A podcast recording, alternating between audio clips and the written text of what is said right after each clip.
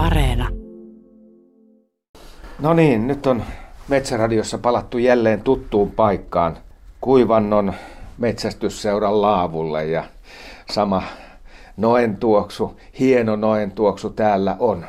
Ulkona sataa lunta ja tuulee jonkin verran. Pakkasta on 11 astetta ja tämä on aika tyypillistä tälle talvelle, että on suht paljon pakkasasteita ja sataa lunta.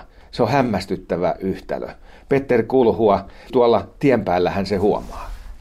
No niin, siellä saa olla tarkkana, jos ei aurekeppi ole, missä se tie kulkee. Ja silloin pieniä yllätyksiä saattaa tulla, että käydään ojan pohjalla, mutta tänne nyt oli onneksi hyvä tie. No nyt tullaan siihen varsinaiseen aiheeseen, johon tietysti liittyy myös tämä lumi. Mm-hmm. Suuriistan maalaskenta tehtiin jälleen viime lauantaina ja me on tässä Metsäradiossa sinun kanssa jo syksyllä otettu tämä tilanne täällä Orimattilan kuivannolla esiin, että tämä on poikkeuksellisen hyvä paikka hirvieläimille. Että jos vertaa muihin kyliin Orimattilassa, niin tämähän on ihan ykkösluokkaa. Orimattilan riistahoitoyhdistyksen alueella 20 seuraa laskeneita maalaskennannassa hirviä ja tätä hirvilaskentaa valmisteltiin, pyrittiin las- valmistelemaan huolellisesti. Alueet jaettiin ja niitä tutkittiin ja siitä laskelma yhteenveto tehtiin ja oli aivan yllättävää nähdä se hirvien määrä. Ei mennyt saada millään selvää näistä jäljistä. Onneksi oli muutamana päivänä satanut lunta, että saatiin jonkinlainen tolkku siitä. Hyvä esimerkki oli myös siitä, että metsäkoneurakoitsija, kun oli tuolla hakkualueella, niin sanoi, että pitää hirviä väistellä, kun ne ei paljon väistele sitä konetta, ne on jatkuvasti näköetäisyydellä. Tietysti, ja sitten kun laskettiin samaa aluetta paikallisen eränkävijän kanssa, niin oli vähän vaikeutta saada niin selvää, että kuinka suuri määrä niitä on yksilöllisesti niitä hirviä. Joka tapauksessa melkoinen lauma oli. Yhdestä paikasta löydettiin viisi, sitten oli kolme ja sitten yksi tonnan hakkuauko, joka on tässä lähellä kilometrin päässä.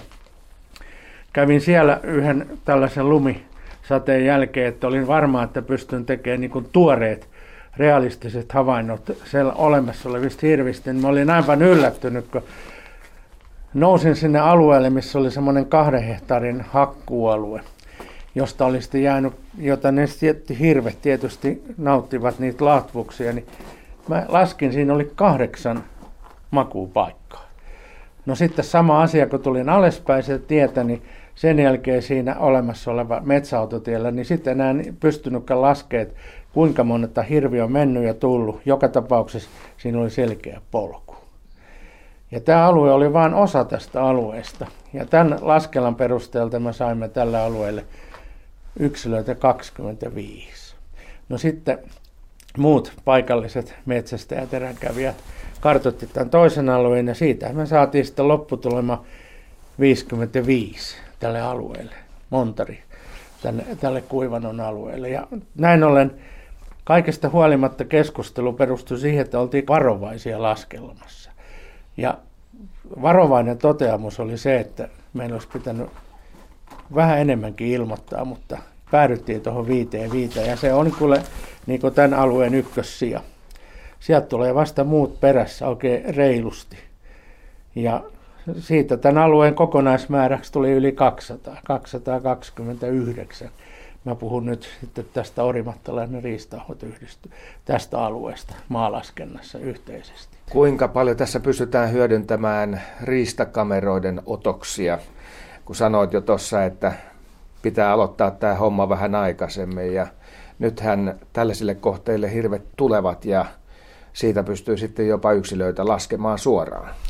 Joo, tällä koko alueella tähän, tämä metsästysseuran alue on 7700 hehtaaria. Täällä on useita riistakameroita. Ja ne riistakamerathan sitten syksyllä tietysti näyttää paikat, missä on hirvet majalle. Kyllähän hirvi aika paljon pysyy paikallaan. Paikalla taas sellainen tietyllä alueella. Talvellahan on tämä talvehtimisalue se toinen, joka sitten, mutta ei hirvikä täällä niin vailla kovasti. Se tulee tänne ja pysyy näissä mäissä. Ja sitten toinen asia on vielä se, että tämä hanki on niin kova, Eli se kuitenkin varo on, vaikka sillä on hyvät sorkat, niin kyllä se varo on kaikesta huolimatta sitten ettei se aiheuta minkälaisia haavereita siinä. Ei nyt hirveästi haavereita ole, mutta varoa kaikesta huolimatta. Peurat on paljon enemmän vaarassa. Peurojen talviruokinta, sekin on ihan tärkeä asia. Mutta puhutaan nyt hirvistä, niin hirvilläkin on kyllä tämä kova lumitalvi vähän rajaa sitä kovaa kulkemista. Hirvet noin pääsääntöisesti ovat päiväsaikaan paikallaan, pyrkivät siihen. Sitten kun tulee hämärä, mm. lähtevät liikkeelle. Ja siinä on aina sitten se ongelma, että silloin ei kovin hyvin näe. Mutta onneksi nämä jäljet jää. Joo, niin kuin sanoin, että metsäraktorimies näkee parhaiten hirviä tuolla, kun se ei, ne ei piuta palta välitä niistä työkoneista. Ei todellakaan, mm. ja vasta sitten kun kuljettaja hyppää ulos, ne hirvet lähtee. Sen jälkeen tuli lähtö. Niin. Mm. Mutta siinä todellakin, kun ollaan metsän siimeksessä, niin päästään näkemään sitten näitä todellisia laumakokoja. Sanoit, että siellä on ihan hyvän kokoisia viidestä kuuteen eh, yksilöä yhdessäkin laumassa, niin sehän on jo aika vaikuttavaa menoa, kun sellaisen näkee. No joo, toi yksi lauma on kahdeksan ja toinen on viisi ja sitten yksi tuolla yhdellä alueella on kolme. Ne on, onko se nähtykin, kun ne kulkee siellä, mutta tällä tavalla saatiin aika, niin kuin mä sanoin, käytiin sanaa määritystarkkuutta siitä lukumäärästä, niin siitä oltiin tiukkoja. Mutta nyt tullaan sitten siis valkohäntäpeuroihin ja mm-hmm. metsäkauriisiin astetta pienempään elukkaan tai elukoihin. Mm. Sama juttu me, tämä valkohäntä peura täälläkin, niin sehän on kyllä koko ajan levinnyt ja levinnyt tänne, mutta se on aika erikoista se, että kun tämä on isolla alueella, me puhutaan Montarin alueesta, niin tämä on niin kuin hirvivoittoinen alue. Sitten me tämän alueen reuna-alueet mennään lähemmäs tuonne Artjärven aluetta ja rajaa, niin se on vallan siellä on selkeästi peurat ylivoimaisessa ylivoimasti esissä. Tosin siellä huolellisesti niitä myös hoidetaan, eli talviruokitaan myös, myös muunakin aikana. Ja niin sanottu tämä riistahoito, niin tämä on ollut semmoista, aika moni tästä metsästysseuran jäsenistä ottaa hyvin vastuullisesti myös tämän talviruokinnan. On riistapeltoja ja sitten erityisesti tämä talviruokinta, joka on niin tärkeä Hirvi selviää aina, mutta peuraa joutuu kyllä ihan selkeästi avustamaan, tukemaan siinä olemassaolossa. Entäs se metsäkauris? No se on kyllä... Se on ajokoiraa vähän isompi. No joo, se ei oikein sillä tavalla löydä paikkoja. Niitä on, nekin on taas sitten aika tarkasti siellä niin sanotun kyläyhteisön läheisyydessä. Niistä ne on, sillä on tietty alue, mistä niihin jatkuvasti niistä on niin selkeitä havaintoja. Tulee jopa pihoihin. No just, hyvin lähelle, hyvin lähelle. Ja ne on se, että kun niistä tehdään tällaisia havaintoja, niin silloin se on lähellä asutusta. Kyllähän on peuratkin, niin kyllähän nekin näyttäytyy, mutta on pikkusen ihan eri tavalla käyttäytyy tuossa luonnossa kuin tämä tämmöinen metsäkauris. Vaikka meillä täälläkin laskennallisesti metsäkauriita kyllä on kirjattu. Ne, mitkä meillä on niin vastuussa siitä ja tekevät aktiiviset havainnot, 45 niin on kirjattu ja peuroja sitten 51, että kyllä nämä lukumäärät on aika merkittäviä. Ja se on antaa sitten oman lukunsa ja tunnuslukunsa sitten, mikä tämä alue on. Sitten jos katsotaan tätä Orimattelan muuta aluetta, niin kyllä täällä on ihan erilaiset tunnusluvut. Sitten peurat on esiintyy ihan eri tavalla, jossa on Orimattelan toisella puolella Mallusion aluetta, niin siellä on näkyy peuroja havaintoja paljon huomattavasti enemmän kuin taas täällä. Miten heitä peilautuu sitten äh, näihin kolareihin, mitä tapahtuu suurriistan kanssa? On ne sitten hirviä, kauriita tai peuroja. Joko peurakolarit on yleisempiä Orimattilassa kuin hirvikolarit? 2019 vuonna hirvikolareita oli 6 ja 2020 vain kaksi.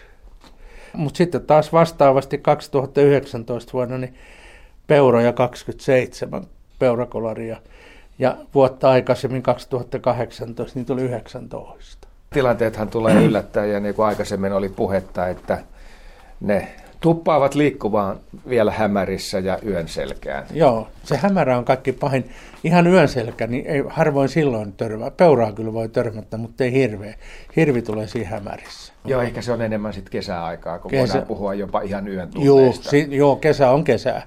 Niin. Ja, mutta nyt puhutaan siitä ajasta. Hirvihän liikkuu silloin, kun se syksy aktiivi-aika, jossa saattaa yllättäviä hirvi näkyvyyksiä tulla eteen. havaintoja, niin se on ihan toinen. Silloin ollaan hämärissä. No tämä on sitten asia ja vähän niin kuin pohjana sille, että montako kaatolupaa saadaan tulevalle syksylle puolen vuoden päähän. Joo, siihen ei uskalla nyt sanoa mutta, mutta uskalla. Mä nyt sen sanoa, mitä nyt viimeksi tuli, että kyllähän niitä hirviä loppupelissä 23 tuli kaadettua täällä. Nyt jos ohjan oikein muistan, niin oli kuin kertaakaan sillä, että ei tullut turhaa reisua. Mutta tämä on sellainen jatkumo, että tehdään suuristan maalaskenta, katsotaan lukemat, saadaan tietty määrä metsästyslupia. Se tulee joka vuosi aina tällä tavalla. Kyllä, perinteet on maaliskuun ensimmäisenä viikonloppuna silloin, kun metsästyskausi on päättynyt. Tätä vuotta ajatellen. Petteri Kolhua, olet myös metsänomistaja täällä Orimattilassa. Joko hirvet on vieraillut sun palstalla? Valitettavasti. Valitettavasti just mietin yhtä pientä aukkoa, että mitä sinne pistäisi, jos ajattelin, sinne kuuluisi mäntö, mutta jos mä sinne männyn taimet pistän, niin no niin kuin, tervetuloa aamupalalle.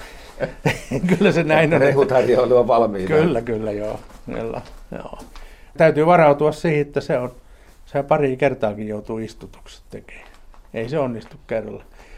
Ja kyllä tuo hirvikantakin, niin onhan se nyt otettava huomioon, että näkökulmaa täytyy tarkastella myös liikenteen vaanojen kannalta. Ja, ja näin on se kannan hoito on yksi olennaisin asia, että missä sitä tehdään.